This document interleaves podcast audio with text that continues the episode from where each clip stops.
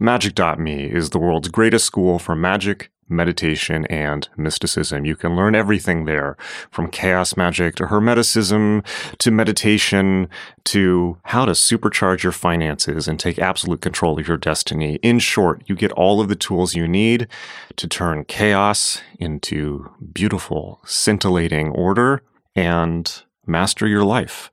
It's incredible. You've probably heard me talk about it on the show quite a lot, but check it out. It's growing fast. And I just want to say if you're confused about where to start, because I have so many courses there, the Adept Initiative is the place to go. The Adept Initiative is the flagship course on magick.me, and it contains everything you need to know to master the most profound ancient techniques of changing your consciousness and the most modern and cutting edge tools and systems for absolutely turning your life into a masterpiece. You are really going to dig it. Go check it out, and I will see you in class. It's magick.me, M A G I C K dot M E.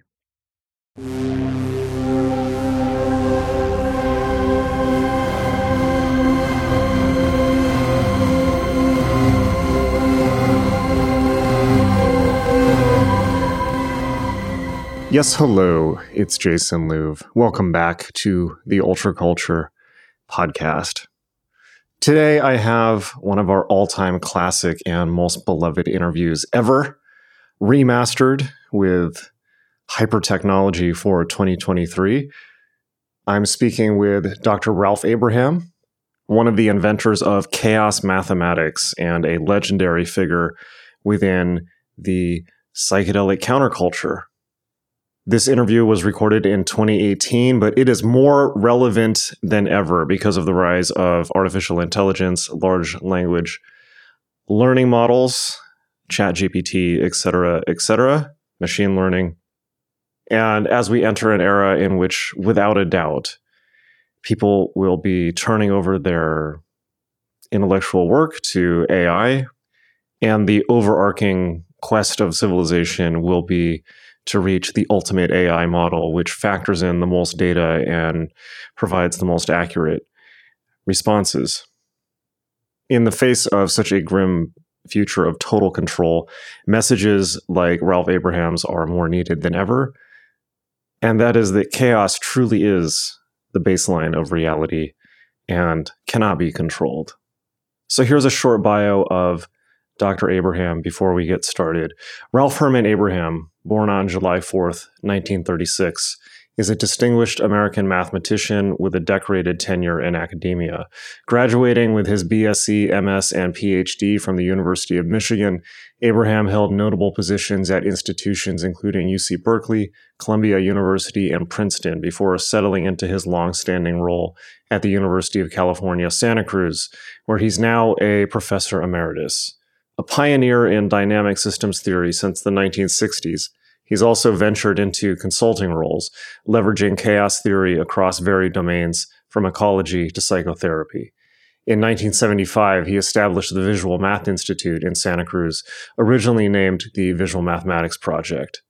Beyond academia, Abraham has a flair for integrating mathematics with the arts, having organized performances fusing mathematics, visuals, and music. Notably, his experiences in the 1960s Santa Cruz hip scene and his exploration with the psychedelic drug DMT have profoundly influenced his perspective on the connections between math and deeper existential experiences. Okay, without further ado, please welcome Dr. Ralph Abraham.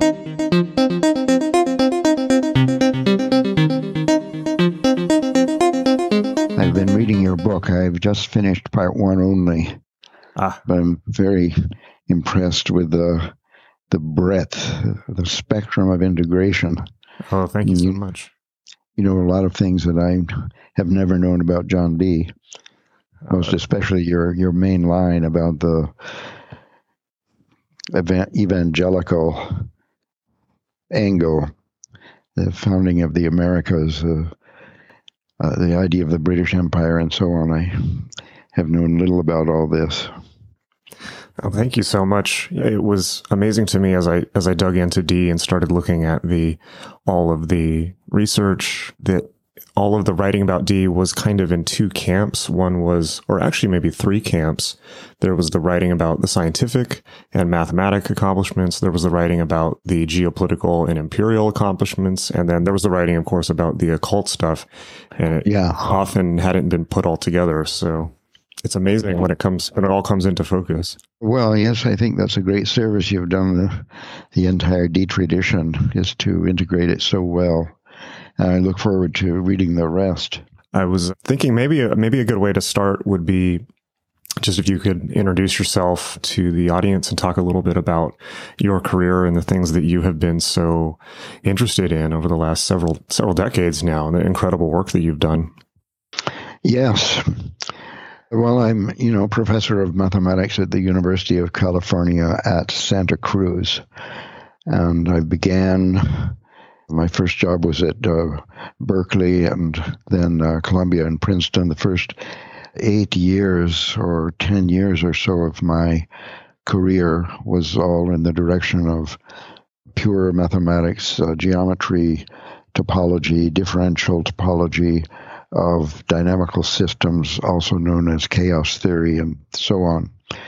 After 1968, this took a drastic turn because we discovered chaotic behavior had been observed in computational work in Japan. And the results of these experiments were totally orthogonal to the pure mathematical work that we have doing. And the entire uh, subject, our community of people interested in pure mathematics or dynamical systems w- was shocked and and essentially destroyed. A new tradition began based on computation.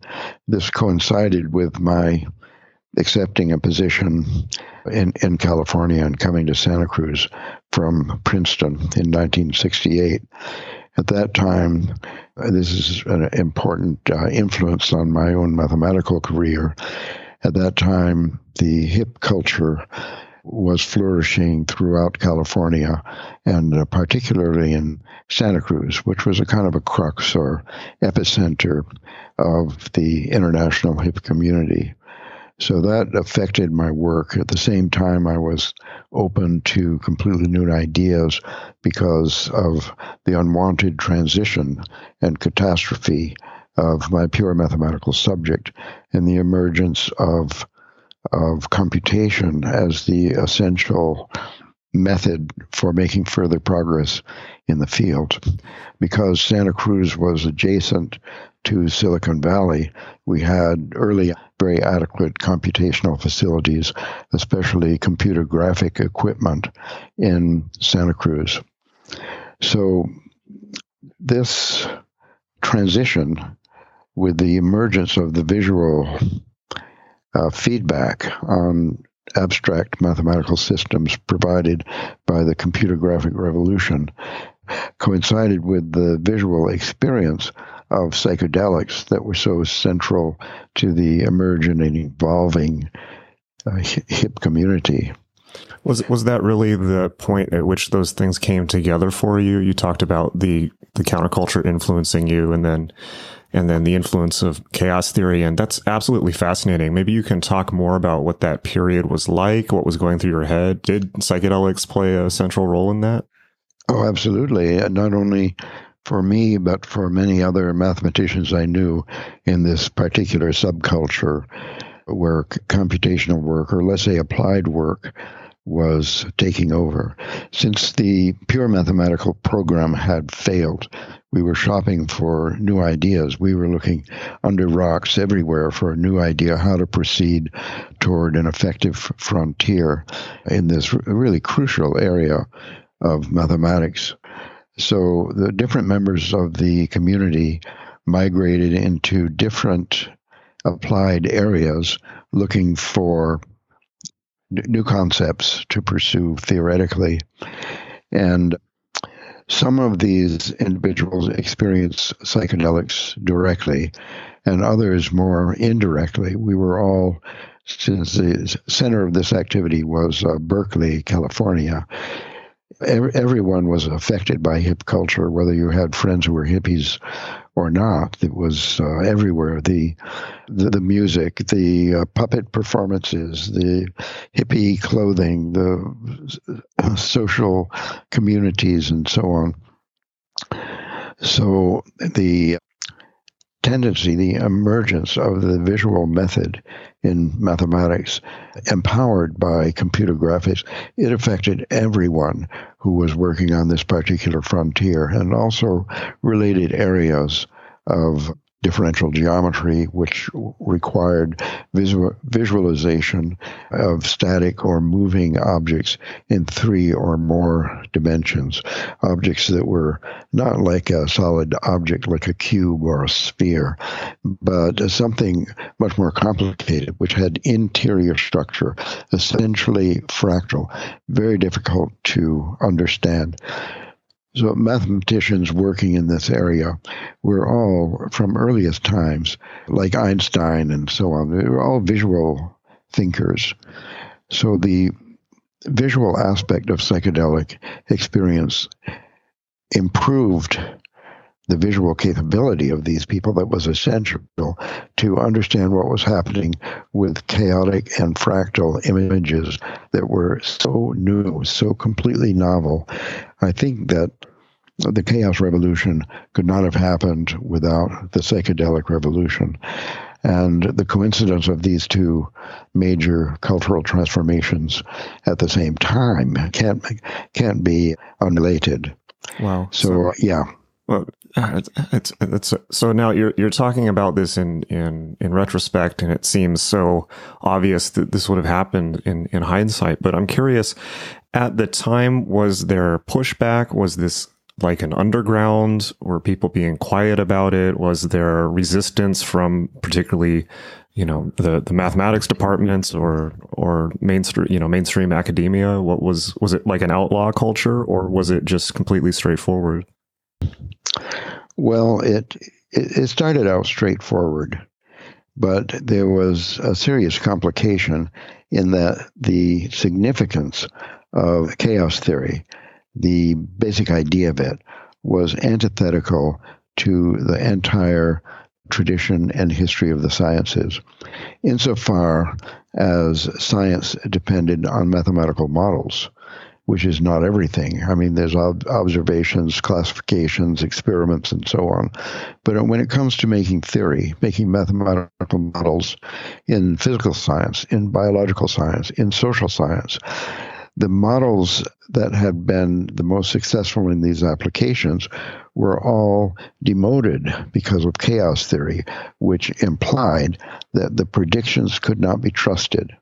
The models were good for improving intuition about physical, biological, or social systems, making a kind of gymnasium for people to practice and improve their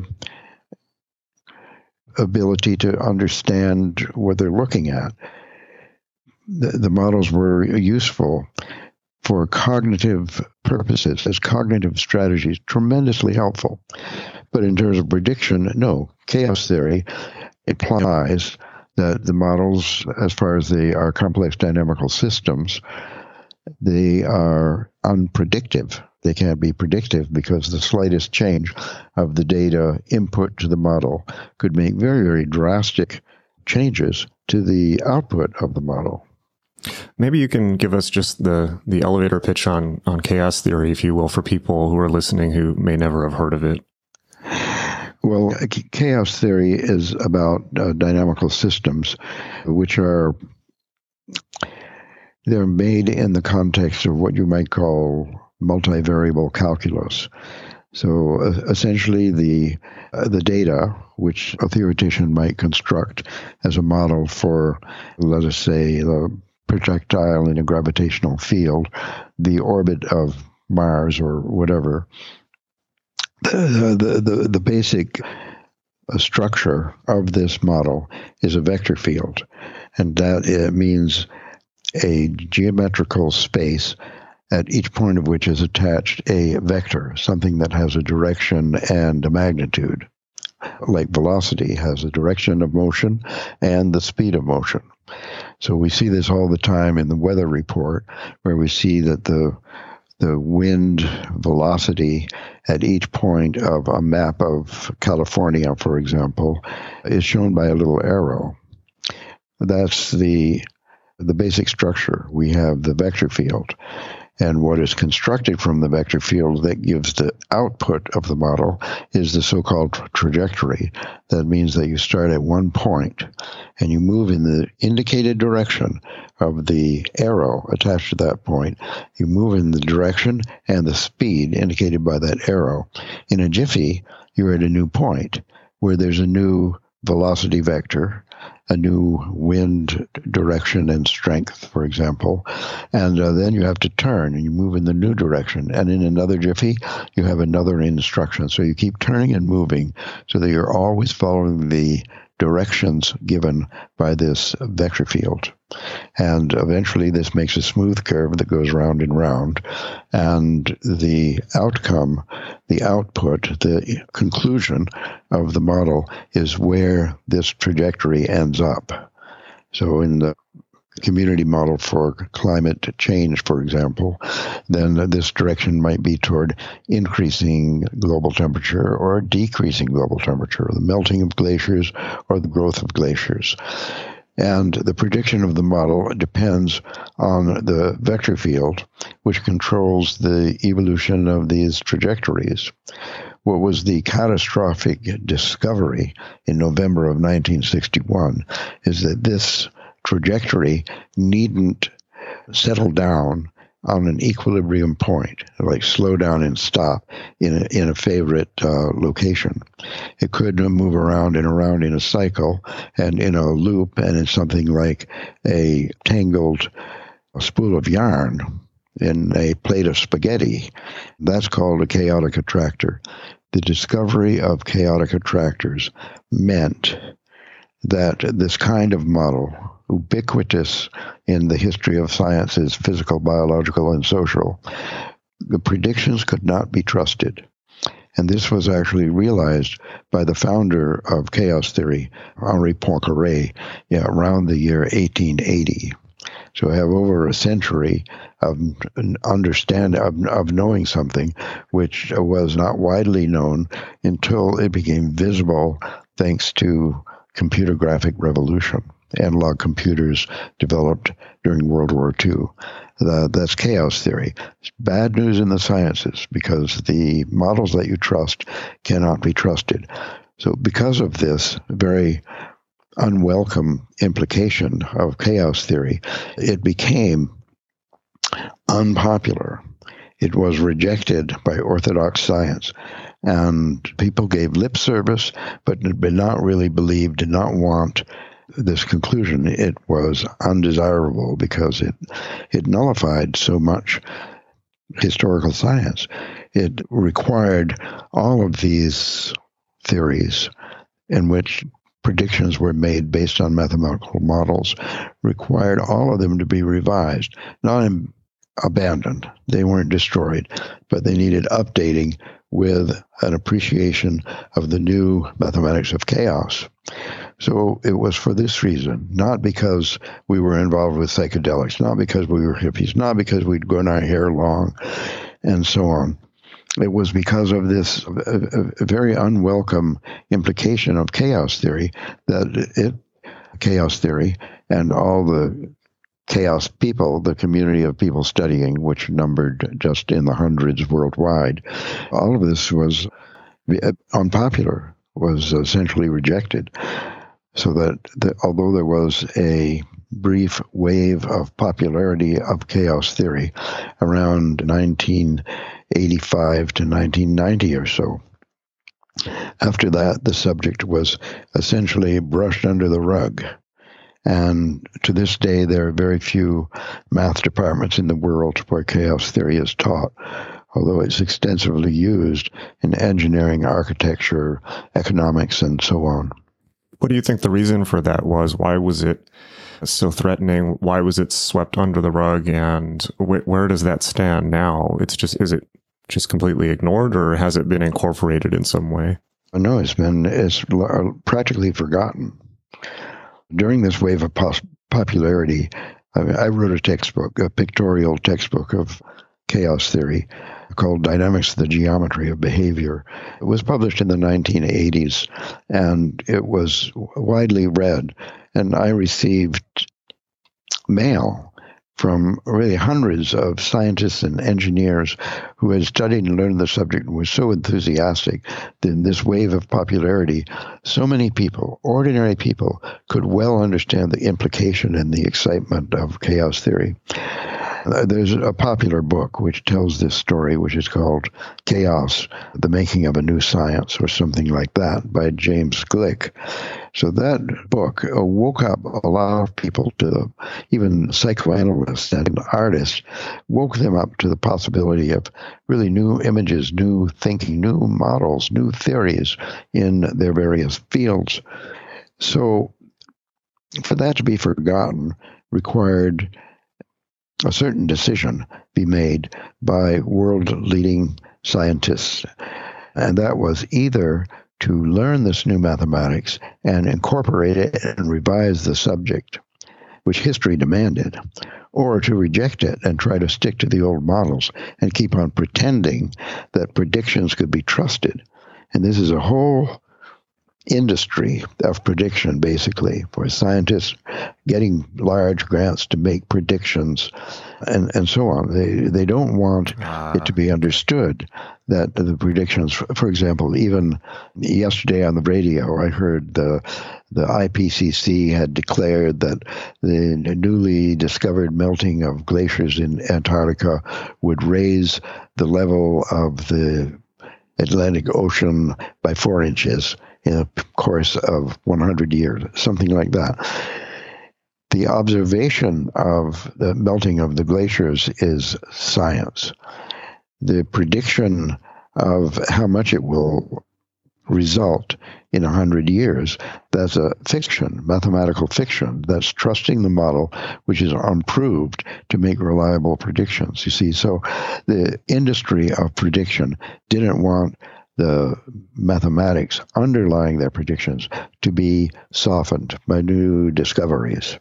So essentially, if the if it becomes widely understood that the prediction is not really possible and the predictive models collapse, then nobody can get paid to predict things anymore.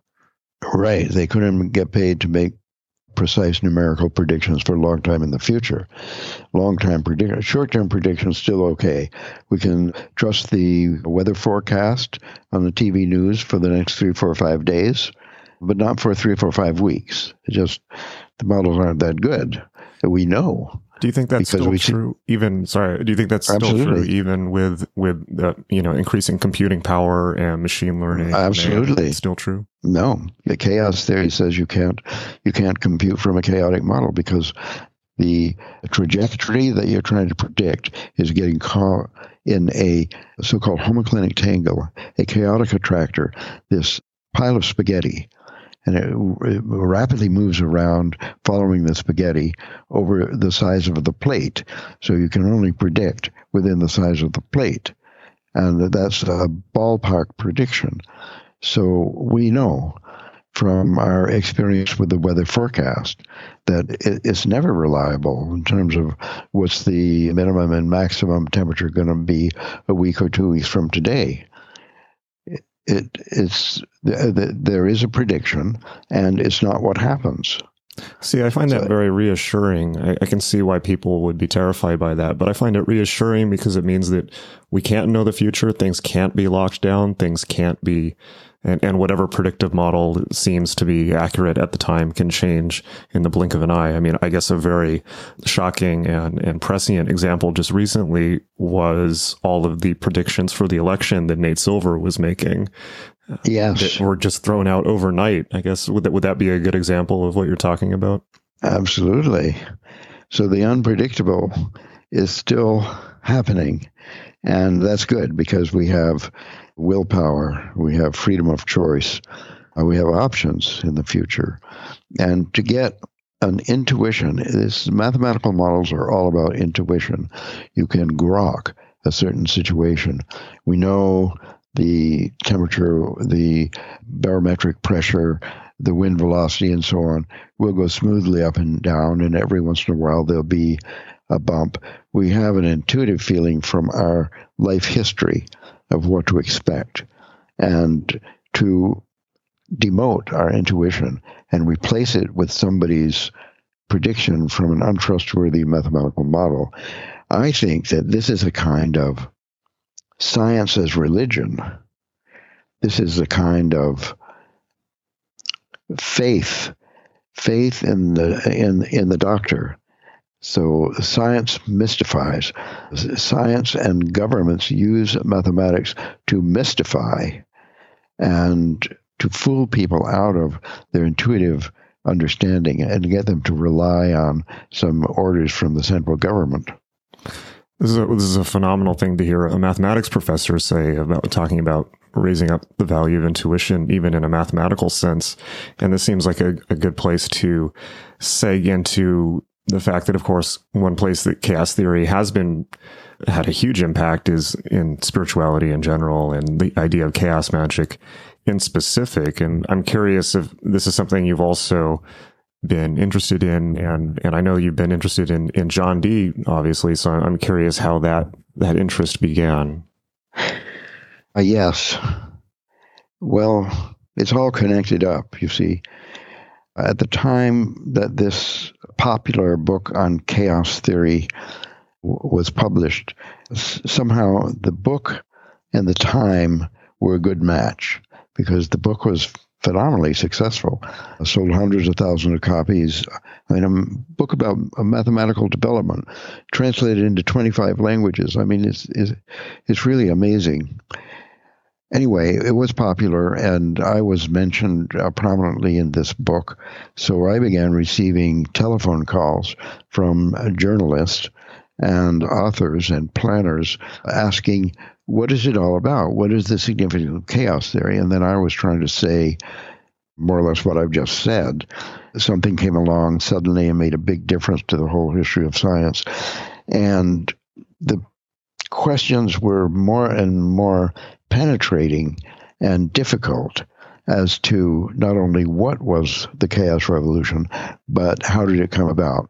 So I started researching this enough to answer the questions of hundreds of callers and eventually had the material for a book, which I published in 1994, I think, called Chaos Gaia Eros, about the chaos revolution, the Gaia Revolution, uh, Eros Revolution, I called it, which is the application, the three things application to the physical sciences, the biological sciences, and the social sciences. My colleagues heard that I was writing this book, working on a book around 1988, and asked me to teach a course in the history of mathematics. So I taught a course that was to be repeated every year and UC Santa Cruz, and probably like many schools, after teaching a course, you get an anonymous feedback from the students written down or now by email and so on with complaints and suggestions and praise for the course. So this first time in 1988 or 89, I taught the entire history of mathematics. I covered all from from Pythagoras to the present. And the feedback I got from students was, this is much too broad. Why not just focus on a few people? So I thought, okay, I'll try the extreme opposite. I'll give a course on one mathematician because from it's like a hologram. From one, you understand everything. And I chose John Dee. So that followed following year I gave this history of mathematics course at UC Santa Cruz on John Dee's mathematics. And I was amazed that people came from all over the Bay Area dressed in black, people who were practitioners of Enochian magic and knew a lot more about John Dee than I did. And eventually we had seances in the classroom in which Madimi appeared and and so on. So that's how I started. With, I, uh, I, have to put a pause in that for a second. When you say Madimi appeared, what do you mean by that? That's of course one of the spirits that Dee and Kelly communicated with, a young girl. What was what what, what yeah, specifically yes. happened there? Well, what the, this group of people, what they were doing was having seances in which they would conjure angels. And they were different. Uh, they had the astrology down to the exact moment to do the certain Enochian call, and they, they knew all this, which is way beyond John Dee. Things, uh, you know, Enochian magic had evolved uh, for these hundreds of years since John Dee. And of course, this is considered nonsense by scientists and practically everyone denial of magic is one of those things like denial of anything that the doctor says is nonsense or science says is non-existent like telepathy or what is all what is called paranormal and which is actually normal. Anyway they went through the conjuration and for them something actually happens.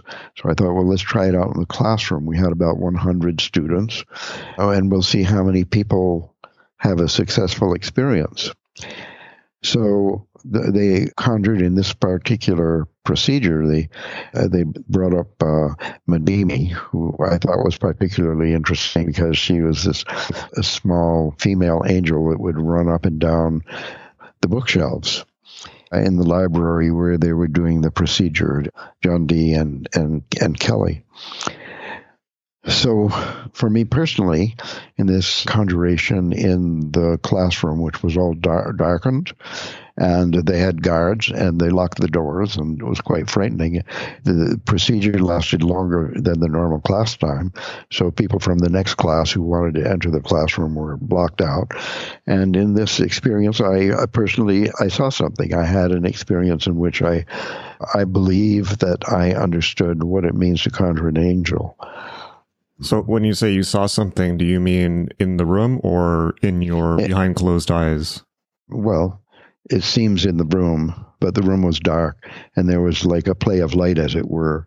And of course, by this time I had done hundreds of, of acid trips and and quite a large number of DMT trips, and so I was accustomed, let's say, to a certain kind of visualization of the inner space. And the distinction between inner space, I mean, behind closed eyeball eye, eyelids, and uh, outer space, like in the classroom, that is a fictitious distinction because it's like all connected up in a series of layers, as it were, in which each layer illuminates by a process of emanation the next layer down, which is denser and more, you, you see, in uh, the practice of psychedelic visualization means that a skill is practiced at seeing part of this spectrum of different levels of consciousness. So I was, as it were, prepared by psychedelics, prepared by meditation and so on to be a receptive subject, as it were, for suggestive procedure. I cannot uh, distinguish the different levels of reality. I cannot say this was imaginary. And all of this is only interesting if information is produced. And of course, John Dee was doing these angel sessions because he wanted to know the future of mathematics. He wanted to know the future of science. He wanted to know the future of world cultural history. He wanted to enlarge his understanding by essentially asking questions of God, of the Creator. Like, what's the intention? What's going on? What should we be doing? And that kind of information is actually forthcoming through these procedures, whether psychedelic or meditation or magical calls and and so on. Tapas, that means uh, austerities like starvation, illness, and so on. We, people have spiritual experiences. They're all roads lead to Rome. And the amazing thing is that these different methods all kind of converge on a common kind of understanding, that acquisition of information for example, uh, remote viewing. People do a certain kind of meditation, and then they can see what's going on in a remote place in Pitcairn Island or Easter Island or something, and see, see what's going on and give a report that can be checked out by somebody going there and checking it out. I mean, this is amazing. It's called paranormal, telepathy, precognitive dreams, and, and so on. I see all of this as a, a spectrum about models of consciousness which have been explored by the ancients, by yogis, by shamans, and so on, over the thousands of years. Explore these methods of getting, uh, we could just call it intuition, getting knowledge of remote places and remote times, knowledge which is useful, knowledge which may be essential for evolution for evolution in the sense of Darwin, for the survival of the fittest, the fittest being the most knowledgeable, the fittest being the best intuition, the most open mind, the most open heart. The shaman, like Terence McKenna, for example, travels out, receives the information, and brings it back. It's not everybody in the tribe that has to do this. It's very costly, it's expensive, it's difficult. It's difficult for your health, for your family, for your life. It's a sacrifice for the community to do these very radical trips. Being locked in a cave in the Himalaya for six months, getting a bowl of soup under the door once a day. I mean, who would want to do this? You have to be tremendously altruistic or maybe insane to volunteer for such service. It's like policemen are shot every day, firemen are burned every day, and yet people want to do these altruistic jobs. And the shaman, the healer, is one of the most radical and sacrificial altruistic jobs possible. I feel like that really that brings up a lot of questions in my mind and one of them is when you're talking about all roads leading to Rome and mentioning spiritual practices across cultural, uh, different cultures, it, it, makes me think of when Dee is talking about angels, a question that comes up a lot is the cultural specificness of that form, the Christian nature of it. And I'm curious what in that experience or other experiences, if you had a sense of, is this a specifically you know judeo-christian experience and practice when when dee was talking about angels was that because he was literally talking to angels or was that just the language that he happened to have for what might be a cross-cultural experience? Yes exactly. Your question is the answer we have an experience, let us say, in a spiritual realm, is off the planet. It's like science fiction, uh, space travel, or something. And and then we come down from this experience, and then we're back home, and the sun comes up, and our friends and family want to know what happened. Now we try to explain in words a totally nonverbal experience we try to make a drawing of something which is not even visible. And the effort of doing that requires a kind of a poetic skill. And somebody with the poetic skill will be able to evoke an image, a drawing, or a description in words of a nonverbal experience, which uh, which successfully communicates the transcendental idea into the mind of the person who's listening to this speech. I mean, poetry succeeds in evoking an image, even though the image is totally nonverbal, that the words, when properly chosen, you see, it's the bardic tradition. So when about angels or uh, people have a DMT trip and then they say they've seen robot spiders uh, traveling on a spider web or, or, or elves or the little people or something. I think that there's poetic license brings in an image which is not faithful to the experience that it's trying to represent.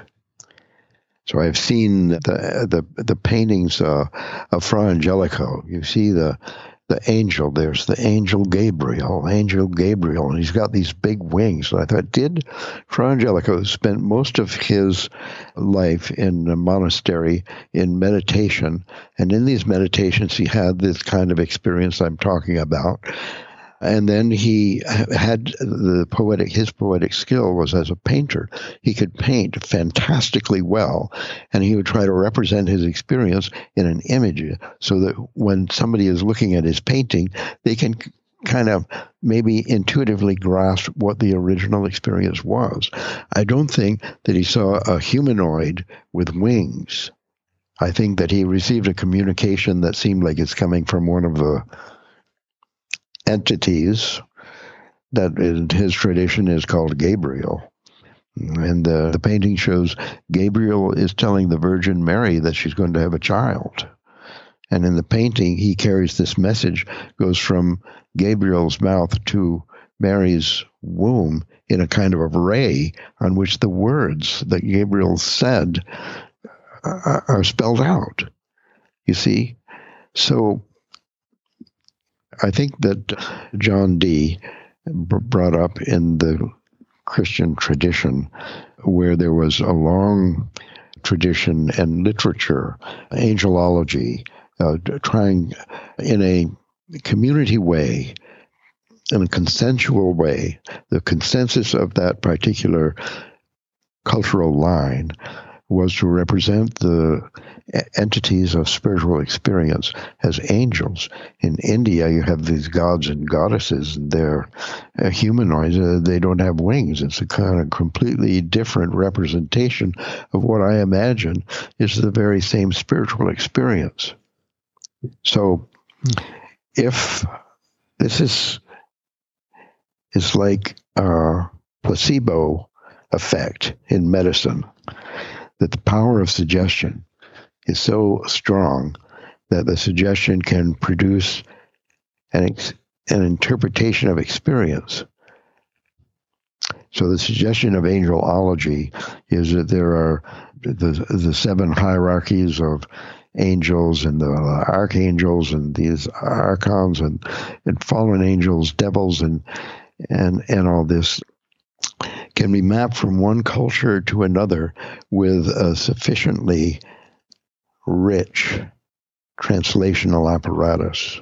You see, so we can, this is just a suggestion for research in the history of consciousness, let us say, that we take the representation of spiritual experience in uh, different cultural traditions.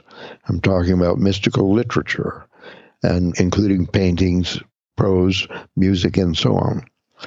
We try to reverse engineer the translation into languages in different traditions, cultural traditions, try to go backwards up to the original experience. And I believe that these roads all point to Rome, that there is a universal spiritual experience, which is described differently in different traditions. And when people are brought up in these traditions, then there will be the tendency to identify the spiritual experience with the traditional expression of it in their culture. And and yet, it, I'm curious, you know, in that light, which seems so eminently sane and approachable, we then have to think about, well, but back in the real world, people have been killing each other, forming tribal groups, and killing each other over, you know, minute different perhaps interpretations of the spiritual experience or different gods and religions and forms and that type of thing. Yeah, Terence McKenna was particularly adept describing the benefit of the psychedelic experience as busting out of these belief systems where someone is born into a certain tradition and takes it all too literally, as in the fundamentalist interpretation of the Bible. And this leads to these wars as say what I believe and what you believe they're inconsistent. So one of us must be right. And I don't know. For me, the psychedelic experience separated me from my own culture that I had been brought up in and never, I wasn't brought up in any religion, but there's a whole bunch of stuff that I believed. And the psychedelic experience gave me a fresh look at that. Like when I traveled to India, I saw American culture completely differently because it, it was then a different culture. So it relativized all what had previously been absolute for me. The psychedelic trip and the trip to India had very similar effect in busting out of the traces of of belief system of faith busting faith and replacing with more an appreciation of nature and the ambient universe as it actually is at this time and the re- nearby times in recent past and future Wow, I'm curious what your what your process through the psychedelic experience was like. Particularly, I know that you've written a lot about the influence of DMT on you, and you've mentioned it a few times in the interview. I'm curious how you got interested in DMT and maybe what some of your experiences were like with it. I mean, a hundred times is a lot of times to do DMT. I've I can count the number of people I know that have done DMT that much on one hand, and it's not the whole hand. So, what what was that like for you? And and well, I was fortunate. First, I I had the preparation of my LSD trips, which are pretty radical. I don't recommend it to anyone. It, it's dangerous. I what do you mean by that? What do you... It's psychologically too much of a stretch to have everything relativized and your very perception of reality somehow expanded, uh, expanded consciousness, as they say. That can be difficult. I think that my mathematical work uh, and my interest in music in childhood that these kind of prepared me so that I had very pleasant and informative LSD experiences, and therefore I repeated them because I felt I'd learned something and I wanted to learn more. So with each trip, I would go back to where I left off the last time and do further exploration. That was my fantasy about what I was doing. So then, when a friend gave me a sizable quantity of very trust, trustworthy and high quality DMT crystal, I just wanted to try it out. And what happened was so amazing. I, I did this in a darkened room at night, sitting on the floor and smoking crystal in a glass pipe. And after one inhale, I would fall over. And it was like instantly in this other reality. That's there was brave no of you to do it by yourself. I hope you didn't burn yourself in the process. I know I had a friend. Okay. We would we would hold the pipe for each other, taking turns, and uh, repeat. Try to repeat a few times, but it's actually only the first time, which is totally successful. Then the kind of the battery has to be recharged for another experiment, another day. But I had this intensely visual experience, which I felt I could interpret mathematically it goes on, I don't know if it was 15 or 20 minutes, and then you come to and you can't really remember what happened because it was so different. And the, there were no metaphors, visual or verbal or musical or anything.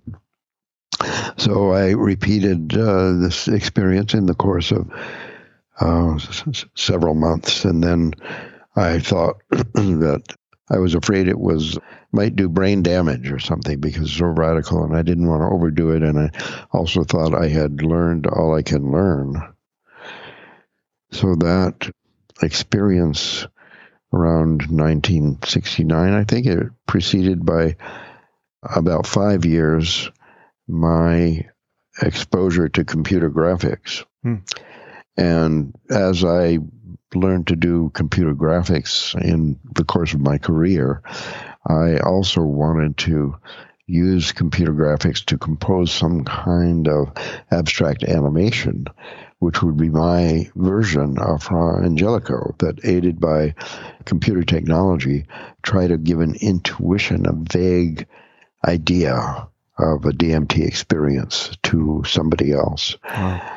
I'm curious uh, just to bring it back a few a few beats when you you mentioned that you had the sense of coming to a point where you had learned what you needed to learn, and I think Terence McKenna said at one point, you know, when you get the message, put down the phone. But with that much DMT, I'm curious what it was I mean, when you, you talked about your first DMT trip about it being, you know, there were no metaphors, it was hard to process. But when you had had that much experience with it, and that's so much more experience than, I mean, very few people even do DMT, but that's much more than most people have. So I would be really curious to know, and I'm sure the listeners would be too, what it, what it was like by the time you had done that much and, and what was it, what was the point what was the turning point that led you to decide that you'd learned what you had to learn? Was there a conclusion that you came to, or did, what happened? Oh, well, on the first DMT experience, it was just this wonderful thing happened. And in the next experience, I wanted to know would, would that happen again or it would never happen again. And, and after a couple of experiences, I, I noticed that I could return to a vision and then I could notice something that I hadn't noticed before. Like there would be a kind of a synchrony, a resonance, or a harmony between the higher dimensional motions in different areas of the field. And I would imagine these as presenting a sort of intelligence was almost it was like one entity but it was not connected in in the space of this field so that would be kind of a a new discovery i know that that phenomenon was probably happening before, but I hadn't noticed it. So, what else hadn't I noticed? And I pursued these experiences until I didn't really notice anything new anymore. And that's what I thought. I'm not, I'm, you know, I'm spending my health and I'm not gaining intellectually a sufficient bang for the buck. So, I I would just stop.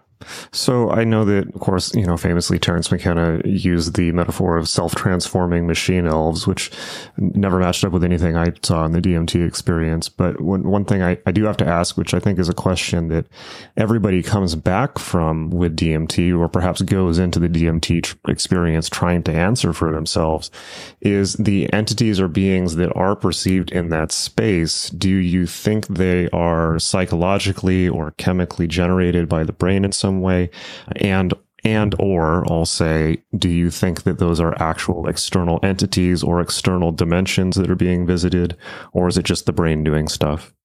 Well, from all that I've said about the mystical literature and the convergence of, of messages from higher consciousness over the millennia and so on. Obviously, I believe there's a universal validity to the experience.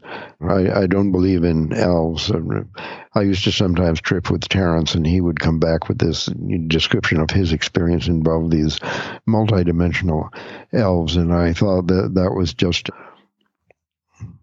description of a common experience, a shared experience, which was just a different style of representation, a different strategy of communication.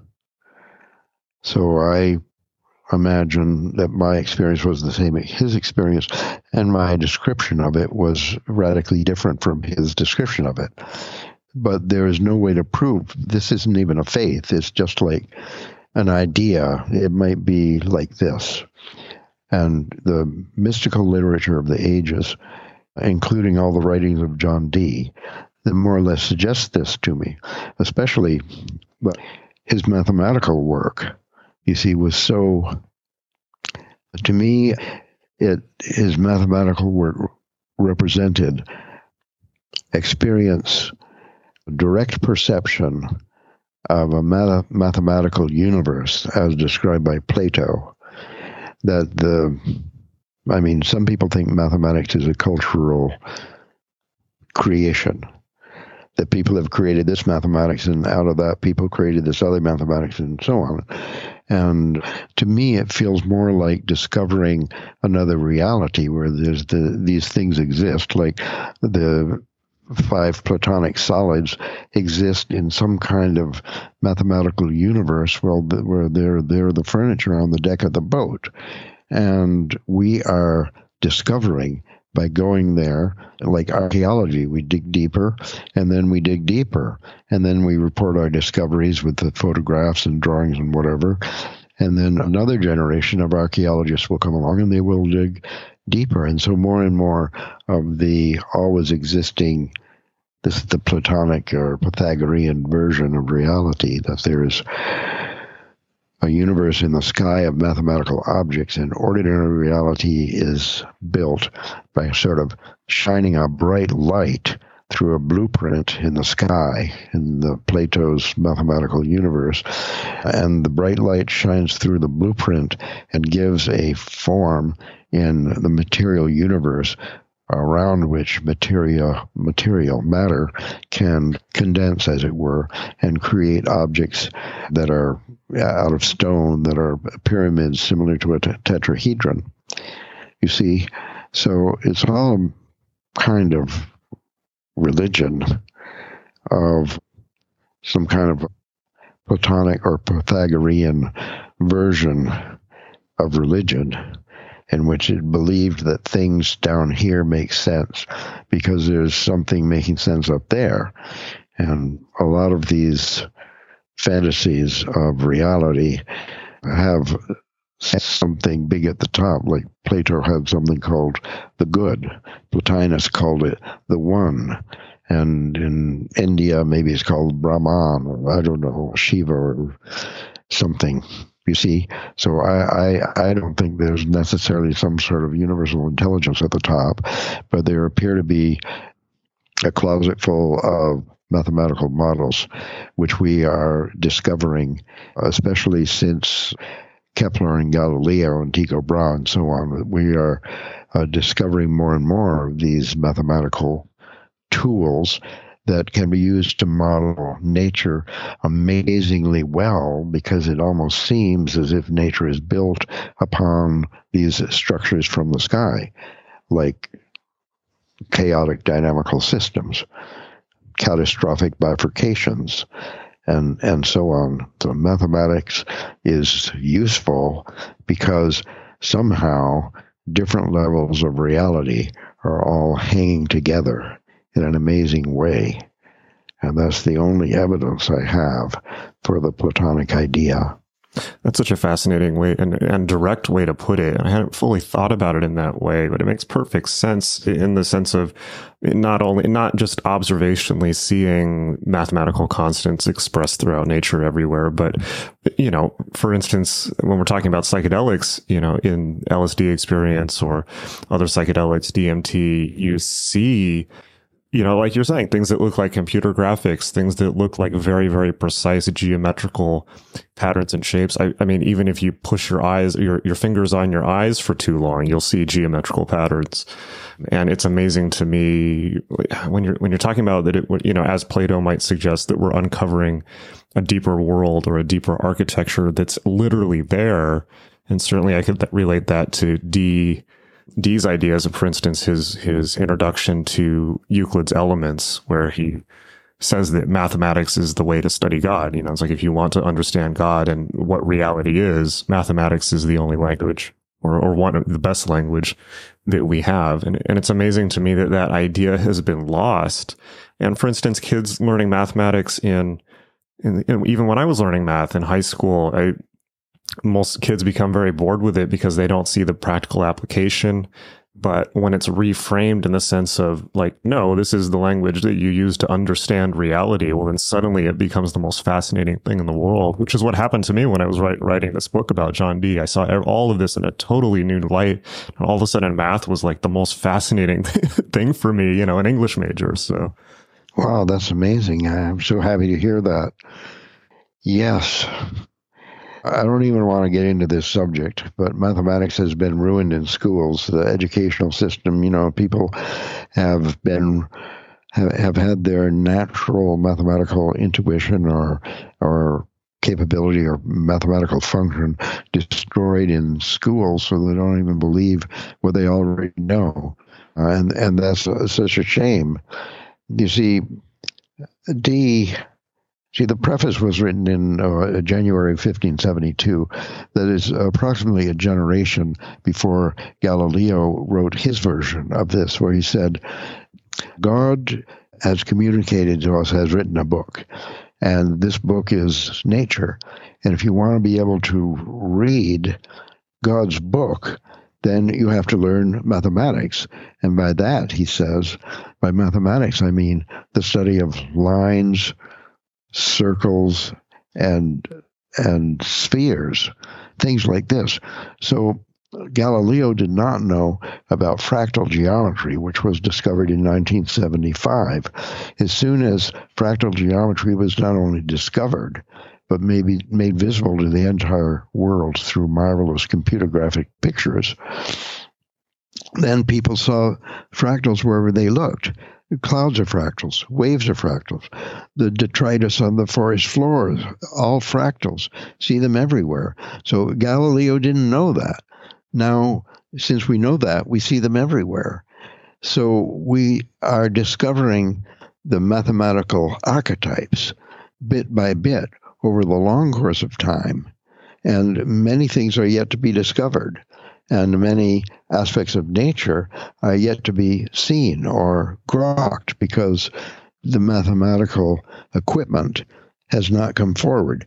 And even if it came forward, somebody discovered, like crystalline structures, if it's not taught in school, if the ability to think in this way and to understand and make the correlation, the resonance of metaphoric relationship between the mathematical objects and its representations in nature, then the, the knowledge is essentially wasted. So hmm. in in in the mathematical preface, uh, Dee has created this chart at the end of the preface called the ground plot, and the ground plat is a math- mathematics. Not it was known as his time, but he has imagined it. And what happens is him is all this imagining has turned out to be true. The, the applied mathematics in every field that he could think of in sociology, economics, psychotherapy, and and and and so on. He laid out this structure for the gradual application of mathematical archetypes into the understanding of every aspect of human experience. Well, one thing I, I, I, want to interject, particularly for the listener who who might be uh, whose whose ears might be perking up, particularly thinking about mathematics from this light as a as a spiritual quest and as a, a way to understand reality. I had a really incredible experience when I was working on the book, where I don't know if you know about the website Khan Academy.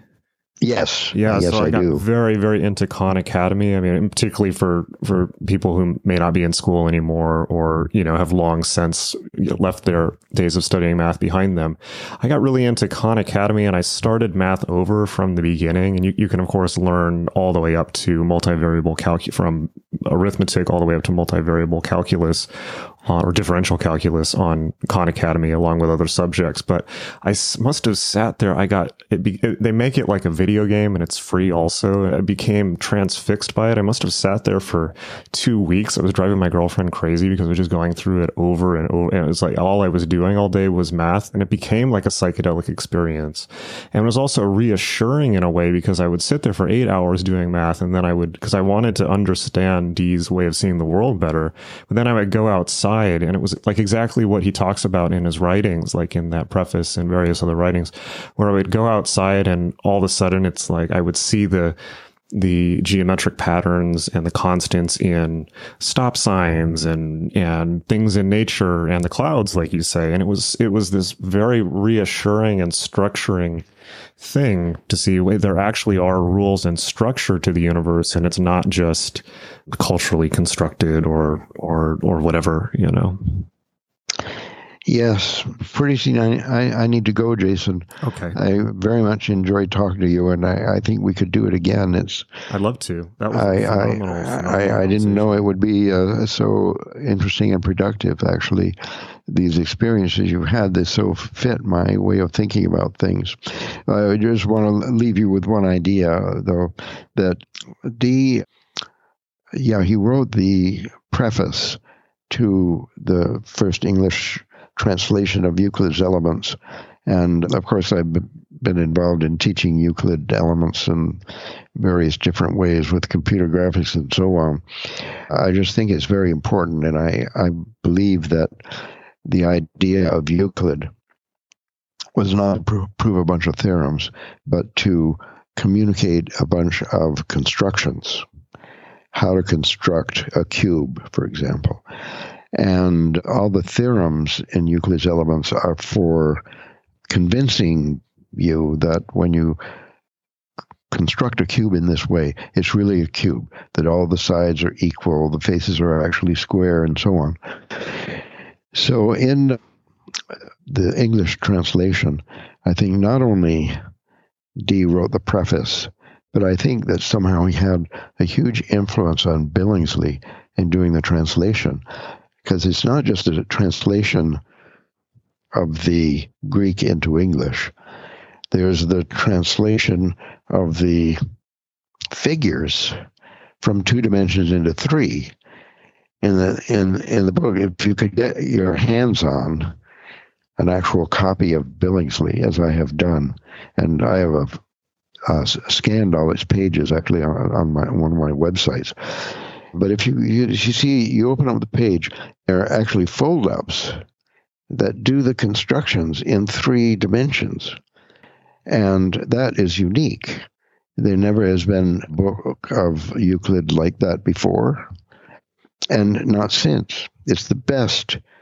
I think that Dee has created the best version, the best edition of Euclid's Elements that there ever has been. So if you can get your hands on it, you would love it because see, it's a step beyond Khan Academy. I, will have to take a look. They had some of that on display at the recent Dee exhibit at the Royal Academy of Physicians in London a couple of years ago, which I visited as as book research, but not the, just a few pages were I see folded up and on display.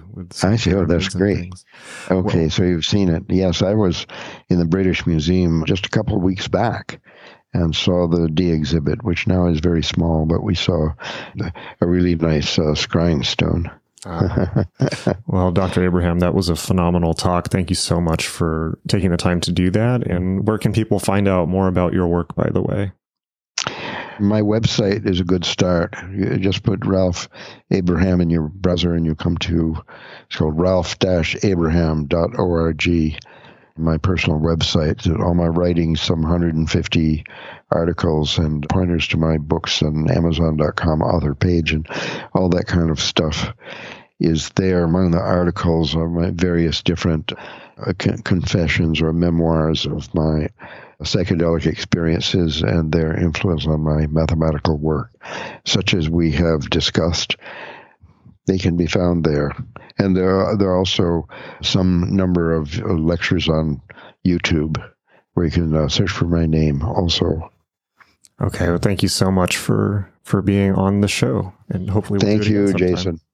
And I have to really congratulate you on your book. It's really important. Thank you. I, re- I really appreciated that. And thank you for, for doing the quote for it also. Okay. Bye-bye. Bye.